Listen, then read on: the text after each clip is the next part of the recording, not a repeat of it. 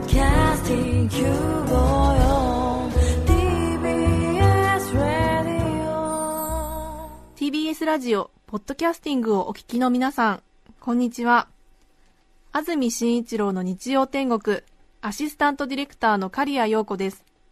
日天のポッドキャスティング、今日は274回目です。日曜朝10時からの本放送と合わせて、ぜひお楽しみください。それでは、12月2日放送分、安住紳一郎の日曜天国、番組開始から10時28分までの放送をお聞きください。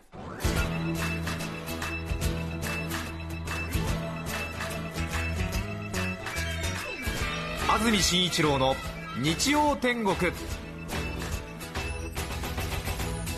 おはようございます12月2日日曜日朝10時になりました。安住紳一郎です。おはようございます。中澤由美子です。皆さんはどんな日曜日の朝をお迎えでしょうか？さて最近寒いですね。金曜日の夜ですか。そして土曜日昨日もとても寒く茨城、水戸、栃木、宇都宮で雪が降りましたし府中の方で氷が降ったとかそんな話も聞きましたが大変に寒い金、土、日となっています、関東では最も寒い季節の気温と変わらないということのようですね。そうですね。スタジオのあります赤坂現在の気温が6度湿度が36%となっています。私も金曜日の夜ですか。はい。あまりにも寒くてあらなんかどっか窓が開いているのかしらというような感じで夜寝てましたけれど。今日の関東地方の天気晴れ午後から曇り。夜は南関東と茨城県で雨か雪になる見込みです。この後夜南関東東京千葉神奈川埼玉それと茨城県で雨か雪の予報が出ていますそして東京都神奈川県では雪が混じる可能性が強いようです。東京神奈川は今日夜にかけて雪の可能性があります。予想最高気温は昨日より3度前後低く東京横浜で8度宇都宮前橋で6度の予想です。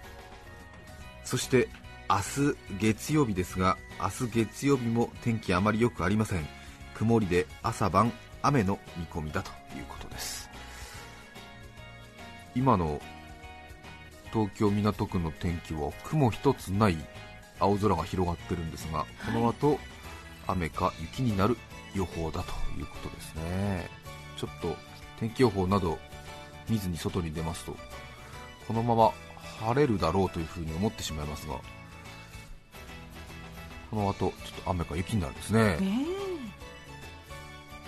私は北国の出身で上京してから関東にお世話になってからもう20年近く経ってるんですが北国の生まれということで寒さに強いということを自負しておりまして実際そういうところがあるんですがまたそれが少しちょっと自分の心の支えといいますか、えー何か変なプライドの塊のようなところがありましてええ上京してから21年。関東地方で自宅でよそ様から提供される分には構わないんですが、えー自分から進んで暖房器具を使ったことがないというその事実を唯一の支えとして関東での生活を謳歌してるんですが、そうだったんですか、ええそうなんです、はい、知らなかった。大げさではなくて本当に、へえ。ええどうしても寒い時は会社に遅くまで必要以上にいたりしてごまかしているという えそういう指摘もあるんですがええ。関東に上京してきてからはい。自分から進んで暖房器具を使ったことがないというあの外ではありますけれども、ええ実質での場合ですね、はい。ところがやはり弱い四十の声を前にしてさらに昨日一昨日くらいの寒波に負けそうになり、とても家で寒くてそして暖房器具を使ったことがないという最後の砦を守るために、私は最近よく自室で煮炊きをしております。狭い一人暮らし用のワンルームのそこそこの部屋なものですから意外にお台所でガスを使うと少し部屋が暖かくなりますね、というか私は十分にあれが暖房の代わりになるなと思ってるんですが。えでも換気扇回しちゃうと結構あ寒くなっちゃいますけど。なので私は換気扇を回さずに煮炊きしてるんです 煮よ炊きして東京ガスからいただいていますガスで火の出るガスレンジ二間口のそこそこしっかりしたガスレンジがついてるんですが普段は私家でほとんど自炊などはしないんですがここ4日？ものすごく率先して自炊してるんですよ それは別に自分で料理を作ることに目覚めたわけでも何かその外食に飽きたわけでもなくただ暖を取っているために。素晴らしい。素晴らしくはないですがじゃあできれば煮込み系がいいですね。そうなんです。うん。なのでここ4日くらいのなんとなく私の感覚で言うとソーセージを茹でるのが大変にあのブームになってまして それはソーセージが好きなんではなくてソーセージを茹でると非常に温まるという傾向にあります。へ夜間のお湯だとこうちょっとあれなんですね。水蒸気が出る面積が少ないんで。はい、あのソーセージを茹でる場合はどうやってやってるんですか、皆さん。オープンの鍋ですね。蓋開けた状態でしょうか。そうですね、私はあのフライパンに水をちょっと張って、そこにソーセージを4本ぐらい入れて茹でるんですね、ええ。そうすると水蒸気がたくさんと 部屋に暖気をたくさんあのいざなってくれるものですか？ら、しかも換気扇を回していませんので、なぜか私の勉強机があ結露しているという。換気扇を回さずに煮炊きすると寒い部屋の中が結露するということが分かりましたね、えへーー。大事に読んでいる？ハードカバーの本の表面が結露しますね。まあワンルームなのでね、まあ台所ともうそうですね、もう、えーベッドから立ち上がって4歩で台所なので4歩もないな。3歩で台所なので部屋中のものが結露しているそれだけ寒いんですねそのフライパンから出る水蒸気がねこう部屋の方に、ええー冷やされてというかそうですね。ぐーっと来るわけですえね、ええでもうサイダーの瓶のように、えー、全てのものが結露してるんですね暮らしにくいっていうか そう、うん。暖房を使わないとそういうことがね起こるんですよ。本当は部屋の中を温めてから煮炊きすれば水蒸気の飽和水蒸気量が変わってますからあれなんですが寒いところに一気にねあの水蒸気を当ててやるものだからそして皆さんソーセージはどうやって食べてるんですか？茹でソーセージの場合はそれ茹でてはい。で出来上がりでチャップやらお醤油やらをかけて食べるわけですか、まスタードみたいなものとかははあ、その後って焼かないんですか？茹でたらもうそれでいいんじゃないでしょうか。ああそうですか。うん。私はあのゆでソーセージを3回戦やってるんですけれども、ええ。あのまあ、15本くらい入ったようなはいはい398円くらいのソーセージを買ってきたのです、それを5本ぐらい？4本？4本かける3回戦ぐらいやったのかな、でゆでソーセージって飽きますよねあれ。3本目くらいで、ええ美味しいんですけどね、で今度は1回茹でたものを今度焼いてみたんですね。あの茹でて、えーフライパンから水がもう半分くらいなくなってる水をさらに捨てて、そしてフライパンでこうね。えするとあれ美味しいですね。あそうですか。茹でて水を落としてからちょっとね油入れてね、えー焼くと。えただ焼くよりも。だと思うんですね私はね、えーで切れ目を入れずにそのままで美味しかったですね、へところがん。換気扇を回してないものですから、ソーセージをフライパンでこう炙る？いる？でちょっと油などを入れますと部屋中すごいことになるんですね、えでしょうね私は私あの私はあのね換気扇を回せずに暖を取る目的で ソーセージをいってますので。そしたらやっぱりソーセージって油含んでますからね。ものすごい。燻製のような感じになりますんでね。そうするとワンルームなものですから、フライパンから出る水蒸気で結露するくらいの部屋なので部屋中がもうそのソーセージの香ばしい匂いになってしまいまして私の持っているものというものがソーセージをいった時の匂いになってしまいまして 服など全部ソーセージの匂いがしています、だけど、い。暖を取る目的だから、はい。換気扇はしないです、そうなんです、ええ。換気扇すると余計寒くなっちゃうんですからね、ええ。最近気密性のいい建物が多いので、ええ。えー換気扇回しますと、まあ台所の台所から発生する熱や煙など、まあ根こそぎね守っててくれるわけですけれども、まあ、そうすると大事な大事な私のうちで発生した暖気を 根こそぎ持ってかれますから、えー取られてはなるものかと思いますですね、え 頑張りますね。ーなあ何のためにやってるのかというとただのそのくだらない事実を一つ守るだけなんですけれども。プライドがね。プライドをですね、ええ。ーまあ、男の人っていうのはプライドの生き物プライドでできている生き物ということで多分私からこの事実を取ってしまいますとふにゃふにゃになってしまうと思いますね、えと思いますよ、えーそういうものなんです、はあえー女性の方には分からないと思いますが男の人はそれぞれ何か自分に決め事を作ったりしてえーかたくなにそれを守って生きているという部分があります。お風呂に入ってえー120秒を数えてから出て上がるといううプライドも私持っておりまして それも40になりますけどもかたくなに守っております。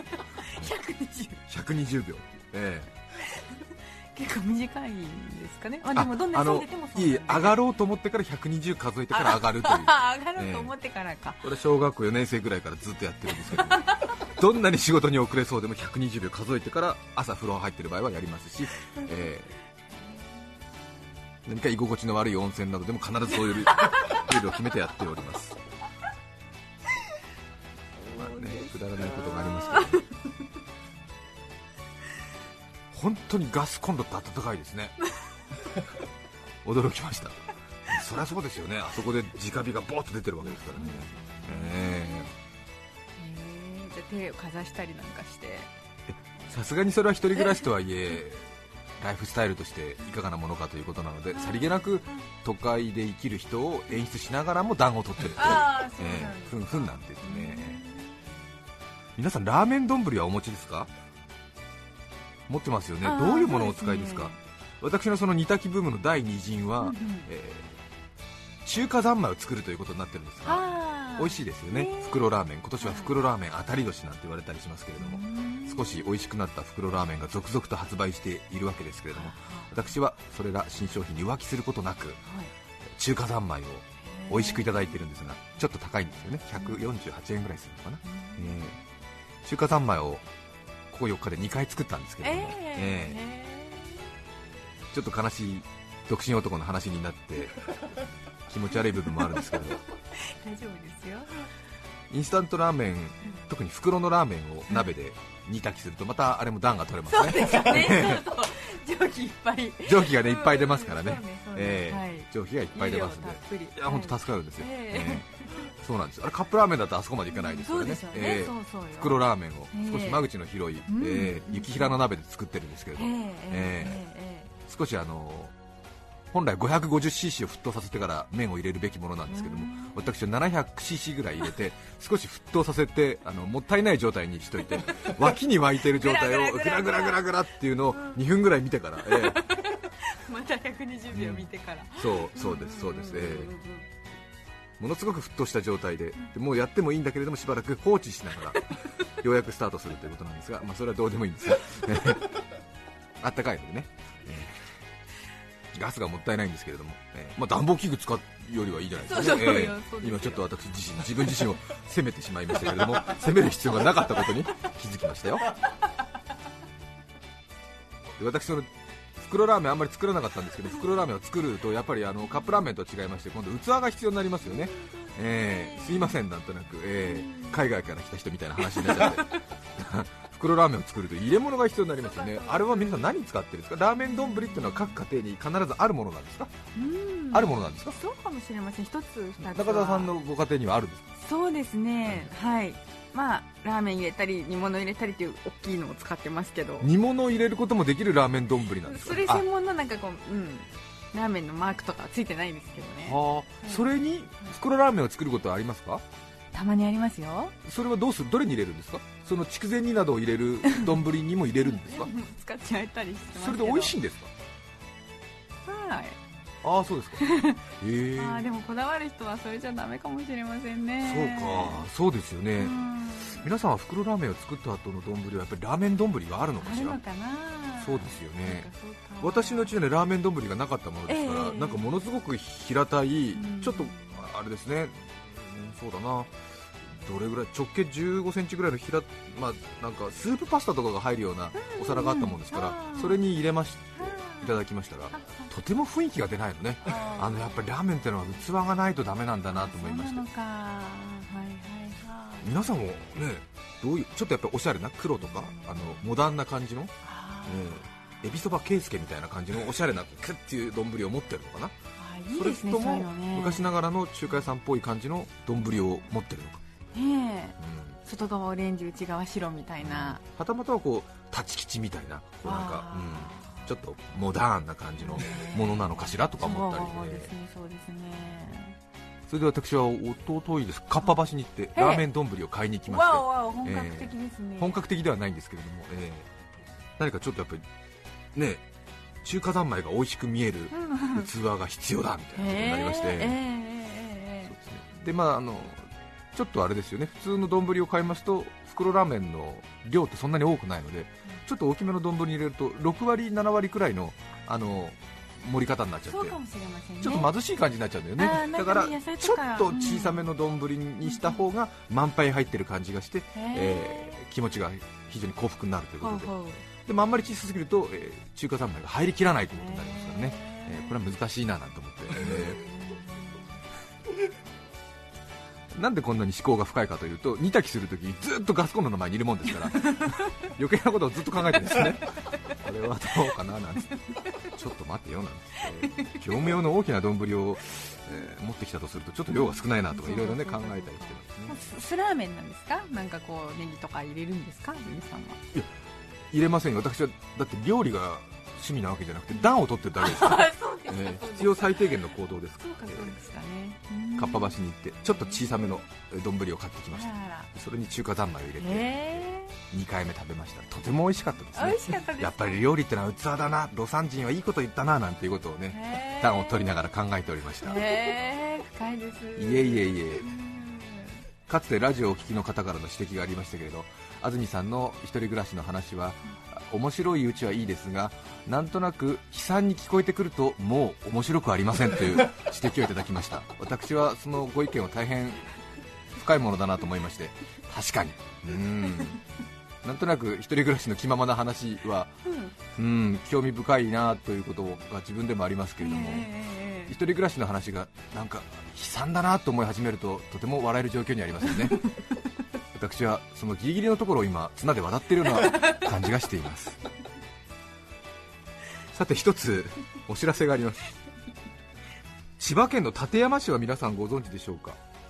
えもちろん。はい南房総、房総半島ですね。館山、え館山市の市長さん金丸健一さんから実はお手紙いただきました。紹介します。え。皆さんはじめまして。千葉県館山市長の金丸健一と言いますここ館山市は房総半島の南端に位置する人口約5万人の南房総の中心都市です。実は先日番組をよく聞いている市の職員から直訴を受けました。彼曰く日天の公開生放送を来年館山に引っ張ってきましょうということなのです。何のことですかと詳しく聞けば年に一度公開生放送を実施していて今年は10月14日に東京都檜原村で行われたそうです。またその場所の決定は発する係数という人口に対するメッセージの数で決まるそうですね。これなら館山市でもチャンスがあると彼は興奮気味に口角泡を飛ばしながら語ってくれたのです。ついてはまずは私が立山市民の先陣を切ってメールを出させていただき今後は番組へのメッセージ投稿を広く市民に呼びかけハッスル係数トップを目指すことをここに宣言いたします。立山市は東京の隣千葉県にありながら半島の先端ということもあり少子高齢化人口減少の傾向が続くいわゆる田舎ではありますが立山市民一丸となって最大限の努力とホスピタリティの心を持ち温かい気持ちで皆様をお迎えし立山を元気な街にしたいと考えております。さらにこれをご縁に立山市をはじめとした南房総の熱烈なファンになってくださいますことをご期待申し上げます。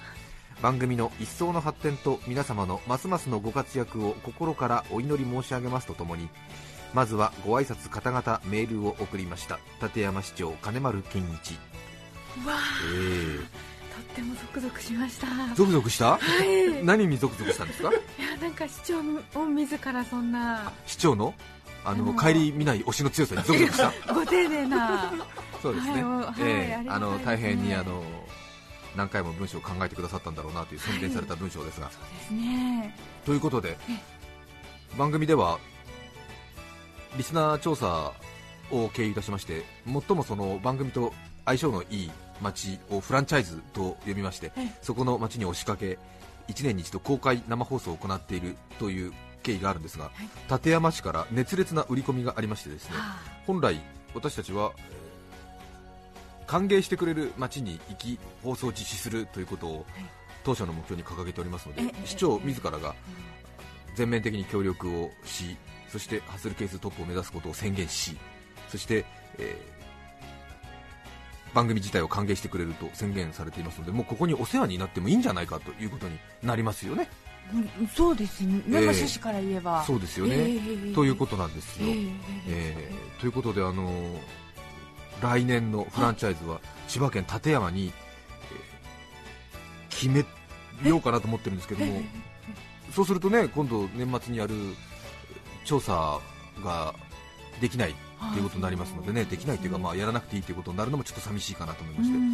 館山市でいいかどうかの信任投票をやってみようかなと思ってるんですよね。あー新しいですねえーそうですね。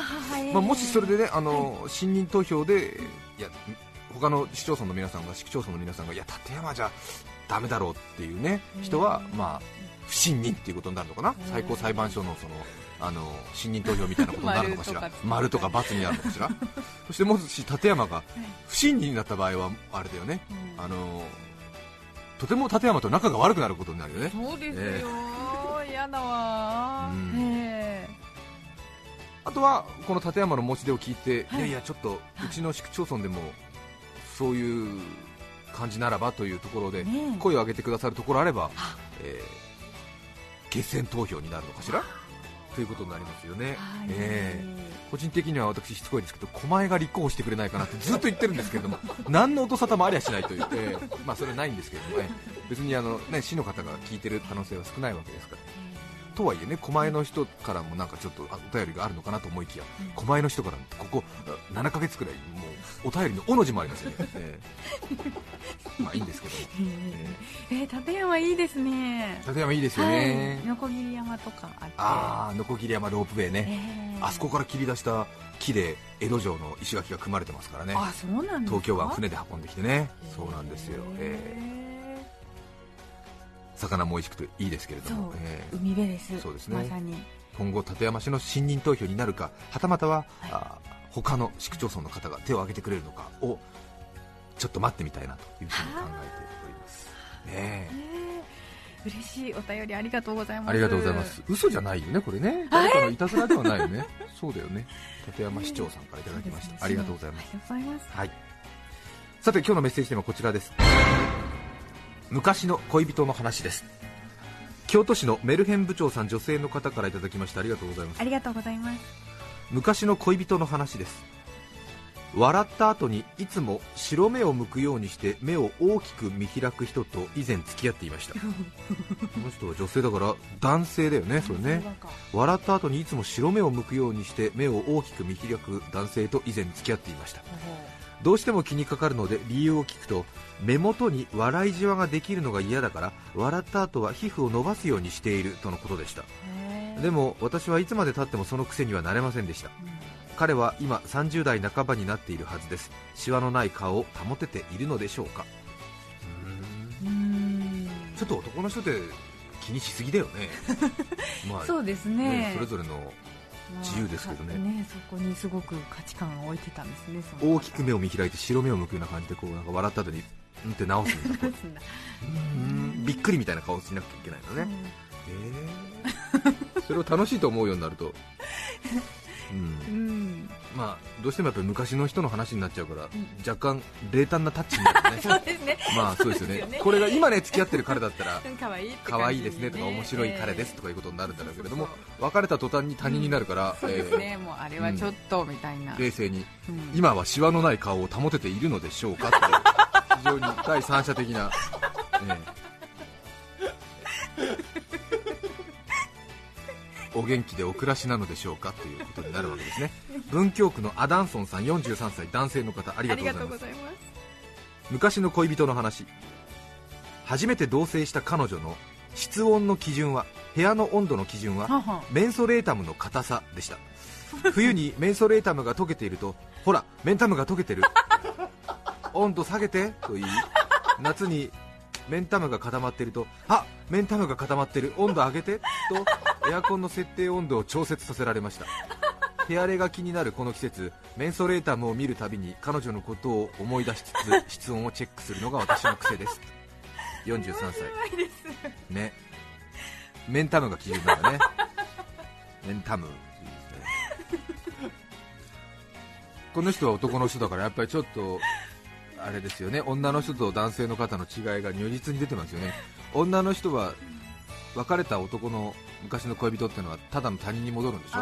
男の人は別れてもいつまでもちょっとね大事に思ってたりする傾向がありますからねこの京都のメルヘン部長女性の方はうんうん。えー彼は今30代半ばになっているがシワのない顔を保っているのかなという非常にあのフラットな感じですけども文京区のアダンソンさん43歳男性の方は、はい。メンタムを見るたびに彼女のことを思い出しつつ 室温をチェックしていますっていう、ね、ちょっとやっぱ違うんだよねわかります？よ本当いや。そう。思い出していますっていうことになるわけでしょ。皆さんからのメッセージをお待ちしています。はい。E メールのアドレスはすべて小文字のにちてんアットマーク tbs.co.jp nichiten でにちてんアットマーク tbs.co.jp です。抽選で5名の方に何かと便利でシュールな表紙があなたの日常を演出する日天ノートを。3名の方にはカルピスセットをプレゼントさらにメッセージを紹介した全ての方にオリジナルポストカード。右右ちょっと右寄り。をお送りしています。今日のテーマは昔の恋人の話。皆さんからのメッセージをお待ちしています。それでは今日の1曲目です。川口市ピックルさん38歳女性の方からいただきましたリクエストです。ありがとうございます。松任谷由実さん守ってあげたいどうぞ12月2日放送分、安住紳一郎の日曜天国、10時28分までをお聞きいただきました。著作権使用許諾申請をしていないため、リクエスト曲は配信できません。それでは今日はこの辺で失礼します。安住紳一郎のポッドキャスト天国気づけばもう12月。昨日の食事はすぐに忘れて1年の辛いことだけ忘れられない。ラスト1ヶ月お励みください。お聞きの放送は TBS ラジオ954さて、来週12月9日の安住紳一郎の日曜天国、メッセージテーマは、ファッションにまつわる話。ゲストは、キノコライター、堀ひろみさんです。それでは来週も日曜朝10時、TBS ラジオ954でお会いしましょう。さようなら。安住紳一郎の「ポッドキャスト天国」これはあくまで試供品皆まで語れぬポッドキャストぜひ本放送を聞きなされ TBS ラジオ954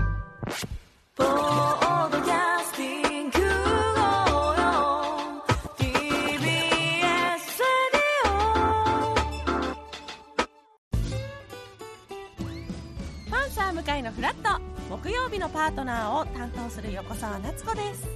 バタバタする朝をワクワクする朝に変えられるように頑張ります。パンサー向井のフラットは月曜から木曜朝8時30分から。